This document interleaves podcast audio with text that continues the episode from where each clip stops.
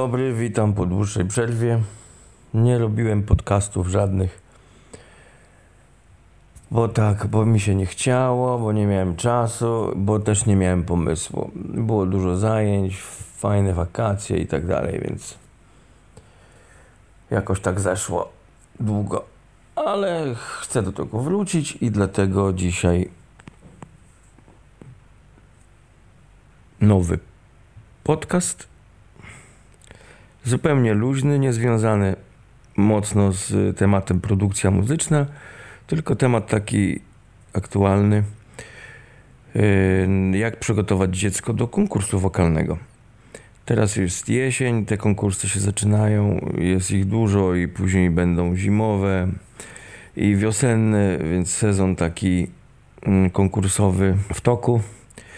Y, a że ja przez wiele, wiele lat pracowałem z dzieciakami i wysyłałem ich na różne konkursy, jeździłem z nimi na konkursy, siedziałem też w jury i oceniałem y, zmagania dzieciaków, wokalistów.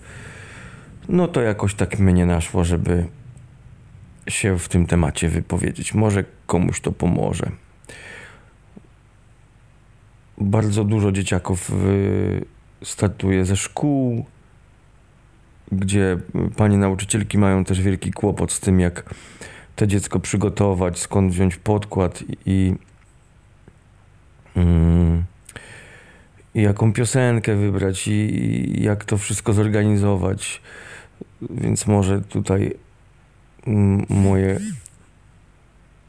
moje ględzenie będzie bardzo pomocne komuś. No dobra. No to przede wszystkim jakiego dzieciaka wysłać na taki konkurs? Kiedyś było prościej, bo dzieciaki były mniej yy, nastawione na yy, zwycięstwo lub przygraną lub ewentualny sukces, yy, na jakąś karierę, tylko myślały przede wszystkim o tym, że ich to bawi, kręci, i lubią śpiewać i jeździły tam po prostu dla czystej satysfakcji pośpiewania sobie, spotkania się z innymi dzieciakami, zobaczenia jak inni to robią. Jakaś tam mała rywalizacja na pewno była, ale nie było to takie traumatyczne przeżycie. Teraz dzieciaki bardzo przeżywają takie konkursy i trzeba być ostrożnym, jakiego dzieciaka tam wysłać, bo bo można wysłać wokalistę, który, któremu taki konkurs bardzo pomoże w przypadku, kiedy zajmie wysokie miejsce, ale może się zupełnie załamać, kiedy nie zajmie żadnego, albo zajmie trzecie, a spodziewał się pierwszego. Tu trzeba naprawdę bardzo ostrożnie do tego podchodzić i patrzeć, patrzeć e, przede wszystkim na to, jaka jest odporność takiego dzieciaka, jakie jest jego nastawienie. Jeżeli on ma jeżeli on ma nastawienie bardzo luźne, małą ważność przykłada do takiego występu, w sensie do, do tego, jakie miejsce zajmie, to śmiało można takiego dzieciaka wysyłać. Natomiast jeżeli tam jest naprawdę jakaś wielka presja z jego strony, a nie daj Boże ze strony rodziców, czy kolegów, koleżanek, szkoły, że to jest jakaś taka po prostu wielka dla niego sprawa i on nie daj Boże nie zajmie, nie zajmie pierwszego miejsca, to naprawdę może być takiego dzieciaka można zablokować na długo.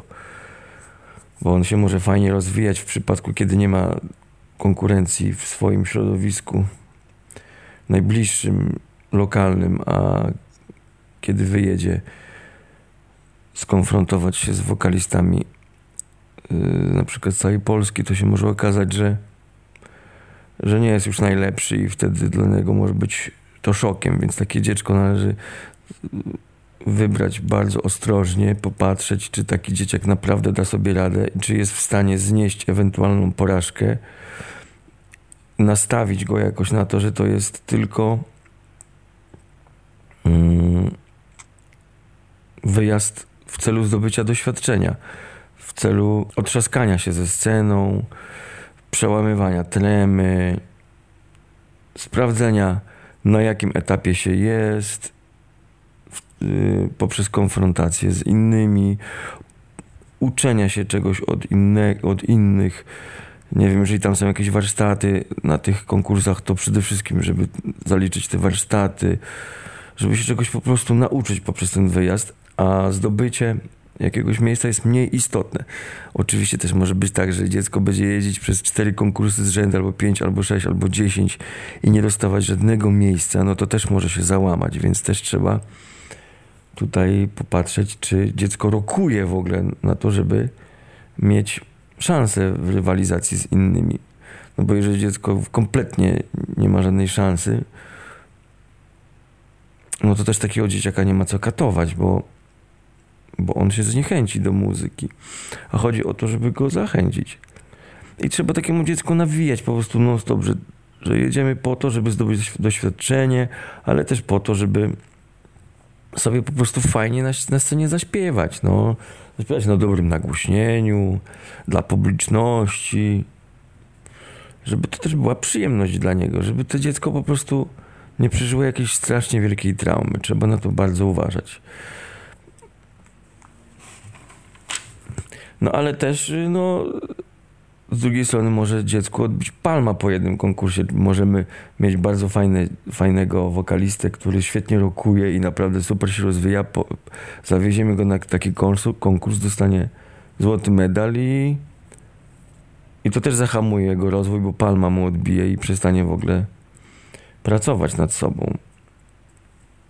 Więc tu trzeba się wykazać takimi trochę psychologicznymi zdolnościami pedagogicznymi, żeby zauważyć, co w tym dziecku siedzi, sprawdzić, czy jest ono mm, dobrze nastawione na taki konkurs odpowiednio, czy nikt mu tam nie truje nie truje tekstów typu musisz wygrać, jesteś dumą naszego miasta, jak nie wygrasz, to będzie słabo i, i, i tak dalej, żeby to dziecko nie pojechało z jakimś takim obciążeniem.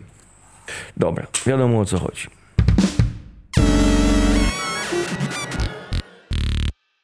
Teraz piosenka. Jaką wybrać piosenkę? No wiadomo, że jeżeli jest, jest yy, konkurs tematyczny, no to nie ma tu się tu o czym opowiadać. Trzeba wybrać piosenkę, która mieści się w temacie.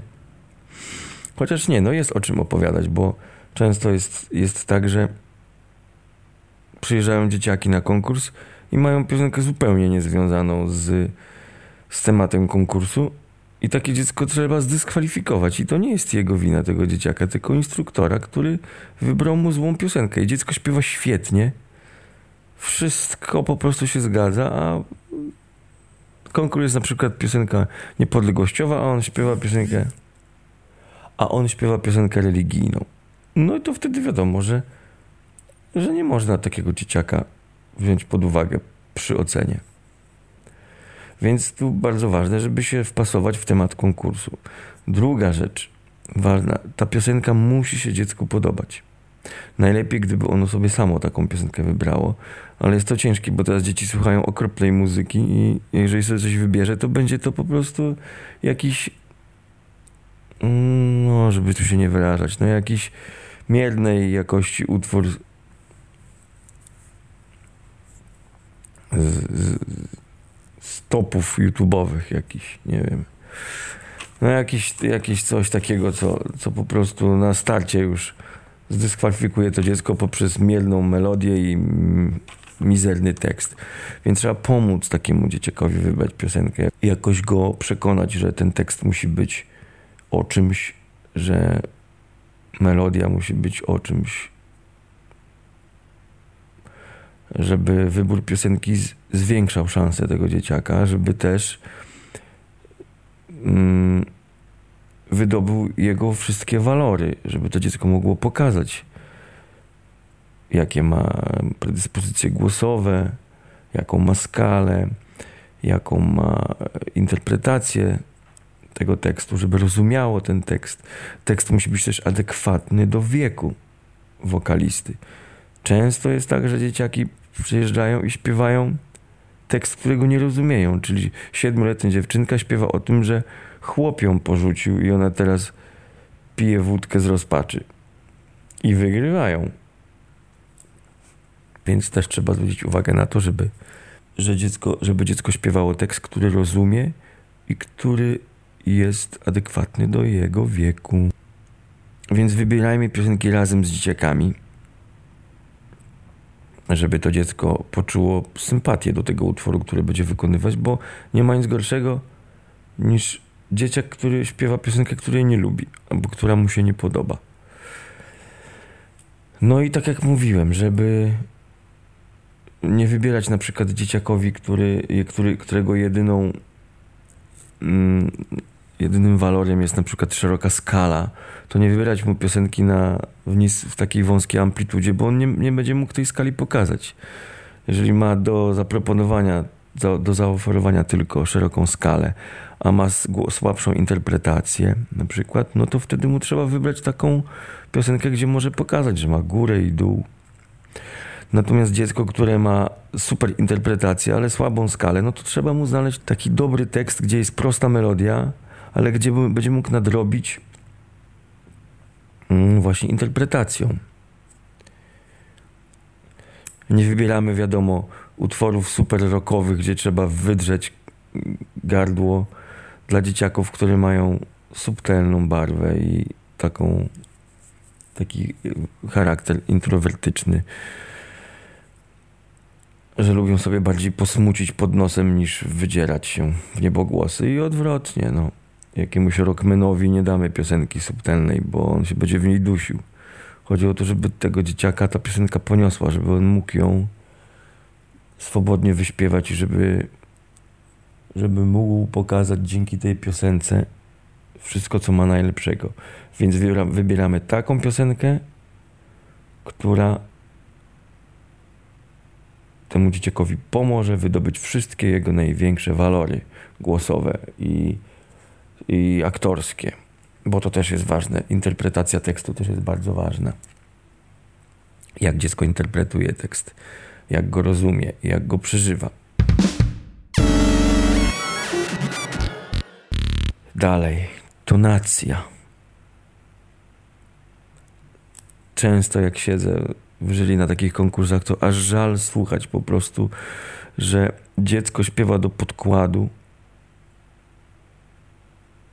pozyskanego za darmo albo za dwa złote z internetu i, i, tego, i tonacji tego podkładu nie można zmienić i dziecko dusi się w dole i chciałoby pójść wyżej, ale nie może, bo tonacja go trzyma, bo podkład jest z internetu i nie ma możliwości zmiany tonacji, albo nikt nie wie, jak go zmienić, albo zmiana tonacji, albo zmiana tonacji spowoduje pogorszenie jakości tego podkładu, więc tonacja jest bardzo ważna, żeby to dziecko ten wokalista śpiewał w swoim rejestrze głosowym. Wiadomo, że jak ściągamy podkład, który oryginalnie śpiewał facet, no to dziewczynka średnio sobie z, nim poradzi, bo to będzie zupełnie inna tonacja. Czasami zdarza się, że się pokrywają, no dlatego trzeba po prostu słuchać. Najlepiej jest zagrać temu dziecku w kilku tonacjach tą piosenkę i sprawdzić, czy ta oryginalna z podkładu pasuje. Jak nie, to trzeba coś wykombinować, żeby zmienić tonację, bo nie można wysyłać dzieciaka na konkurs, żeby śpiewał piosenkę nie w swojej tonacji, bo to jest bez sensu, po prostu szkoda tego dziecka. Ono wtedy się dusi albo, albo u góry się też nie może wyciągnąć wysokich dźwięków, bo, bo po prostu nie śpiewa w swoim rejestrze.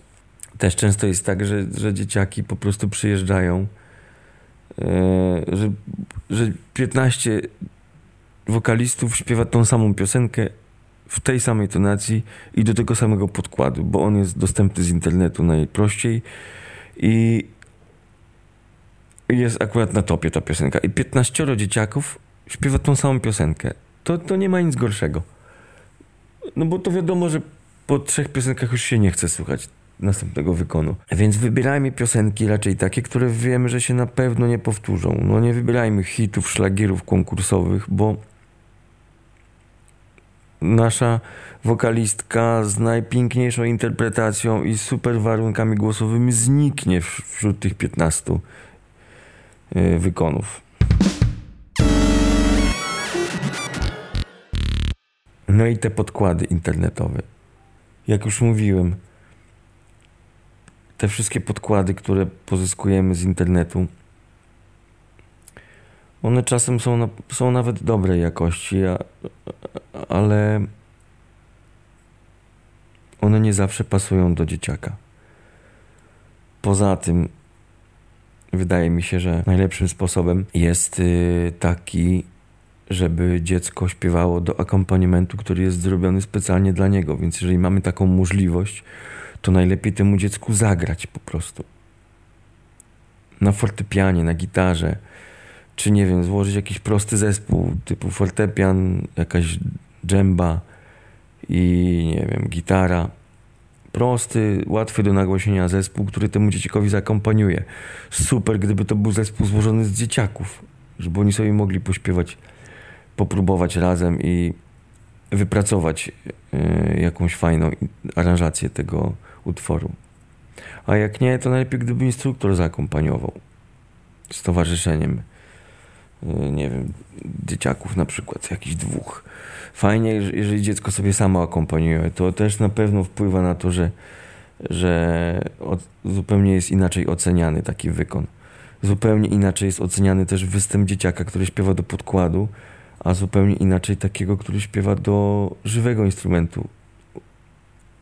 Wiadomo, że taki, który śpiewa do żywych instrumentów jest oceniany wyżej, więc zróbmy wszystko, żeby mm,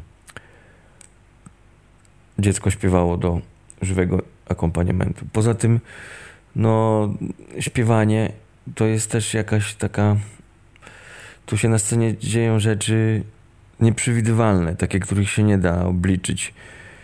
I tutaj jak śpiewa, dziecka, śpiewa dziecko do podkładu, to ma mniejszą możliwość, żeby wydobyć jakieś takie niuanse, yy, takie, nie wiem, chwilowe jakieś olśnienia, jakąś taką, jakąś taką, yy, jakąś taką wymianę emocji między akompaniatorem a śpiewającym.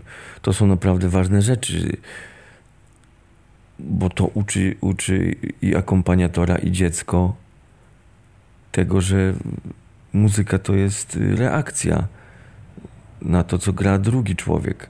A jak stoi na scenie sama, z podkładem, który wiadomo, że nie zareaguje na jej zmiany, no to jest e, bardzo blokujące dla takiego dzieciaka. Więc żywy akompaniament, żywy akompaniament zawsze zareaguje na to, co zrobi wokalista i odwrotnie. Wokalista reaguje na akompaniament. Oni się nawzajem inspirują, tworzą się jakieś zależności harmoniczne, takie subtelne jakieś drgania, wibracje. To jest naprawdę, tu, tu dużo rzeczy się y, dzieje, takich magicznych wręcz. Więc żywy akompaniament. To jest bardzo ważna rzecz. No i też dzieciakowi jest raźniej na scenie, kiedy ma kogoś, z kim próbowało przez kilka tygodni tą piosenkę i ten ktoś wychodzi z nim na scenę i go wspiera. A jak wychodzi takie samotne, to hmm, czuje się na pewno gorzej. Podkład teraz, no jakość tego podkładu, no czasami naprawdę te, jak, jakość tych podkładów jest żenująca. I dziecko śpiewa wspaniale, ale taki podkład z żenującą jakością z okropnym aranżem, z okropnymi instrumentami, brzmieniami fatalnymi, w ogóle temu dziecku nie pomaga, nie inspiruje go w żaden sposób, tylko przeszkadza, obniża jego ocenę, ocenę jego występu. Obniża jego wartość artystyczną o połowę. Taki podkład fatalny może zepsuć najlepszy wykon.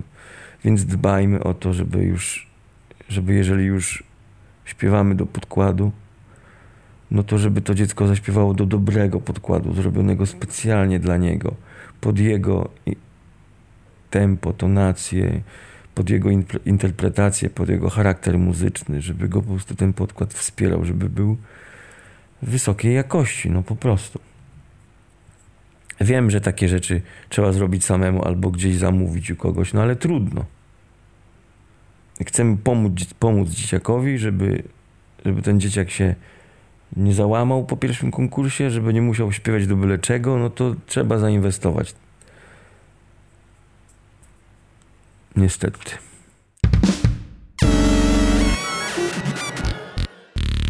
No i teraz na samym występie właśnie jakoś te, tego dzieciaka trzeba zmotywować. Na pewno takiego, tak, takiego, takiego wokalistę trzeba rozśpiewać, żeby on nie wszedł y, zupełnie nierozgrzany na scenę i dopiero się rozgrzewał na scenie, bo wiadomo, że wtedy pół piosenki pójdzie na zmarnowanie, bo te wszystkie yy, te wszystkie jakieś takie nie, nie, niepożądane dźwięki się pojawią na nierozgrzanym gardle, więc trzeba łagodnie tego dzieciaka rozśpiewać, żeby on był rozgrzany, rozśpiewany, zrelaksowany. Trzeba go jakoś nastawić odpowiednio, że chodzi nam o to, żeby teraz fajnie wystąpić, fajnie zaśpiewać, żeby mieć z tego frajdę, zamknąć oczy, zapomnieć o tym, że jest publiczność, która to ocenia, tylko po prostu czerpać z tego przyjemność. I tutaj właśnie pomaga żywy akompaniament, bo jest was, jest was dwóch, dwoje. Akompaniator pomaga, a jeżeli jest to instruktor, to pomaga dzieciakowi mu się odnaleźć na scenie. Pomaga mu swoją obecnością i swoją grą. Takiemu dzieciakowi jest na pewno łatwiej. No i chodzi o to, żebyście wspólnie fajnie sobie pomuzykowali. I tak tego dzieciaka należy zmotywować, żeby wyjść i fajnie pomuzykować dla siebie. Że ćwiczyliście przez trzy tygodnie, było super na próbach, a teraz sobie wystąpicie przy dobrym nagłośnieniu.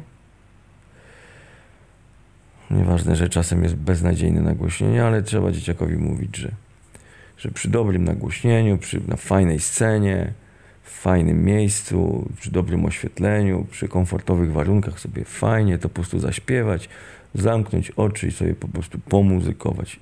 I tylko tak należy, według mnie, tego dzieciaka motywować. Tak, dzwony biją, to znaczy, że czas kończyć podcast. Oczywiście nagrywam ten podcast na telefon. Mój telefon kosztuje 16 zł, nowy, więc jest najgorszej jakości, jaki tylko może być. Ale nagrywam sobie ten podcast na dyktafon w tym telefonie i później wrzucam to do programu. Obrabiam ten dźwięk, dodaję tam odpowiednich częstotliwości, żeby głos był bardziej nasycony dodaję jakieś kompresji, żeby wysły, wyszły wszystkie szczegóły, czyli braki w mojej dykcji. Yy, robię jakąś głośność odpowiednią, żeby było słychać wszystkie niuanse w samochodzie. Dodaję kretyńskie dźwięki, które bardzo lubię i podcast gotowy, więc też nagrywając jakieś podcasty, to nie, myślę, że nie ma co się spalać na wielką jakość. Bo tak jak mówiłem wcześniej, łatwiej mi jest nagrywać na dyktafon, kiedy sobie siedzę w domu przy napieprzających dzwonach, niż y, w moim studiu, kiedy sobie zrobię piękne warunki i nie wiem o czym mówić, bo wena gdzieś ucieka. Także taki podcast oddaję Wam. Jeżeli macie jakieś pomysły, jak on mógłby jeszcze wyglądać, ten podcast, co można by do tego dodać, macie jakieś pytania, albo nie zgadzacie się z czymś, albo coś pominąłem, albo coś trzeba poprawić, to piszcie śmiało, dzwońcie, komentujcie. Ten podcast można znaleźć mm, na YouTubie, można go znaleźć na platformach podcastowych typu Spotify, Anchor, Google coś tam, Google Podcast ale też zapraszam Was na grupę Bartek Krzywda Produkcja Muzyczna na Facebooku, na której też ten podcast zostanie zamieszczony i zapraszam do wymiany myśli. Dzięki, do usłyszenia.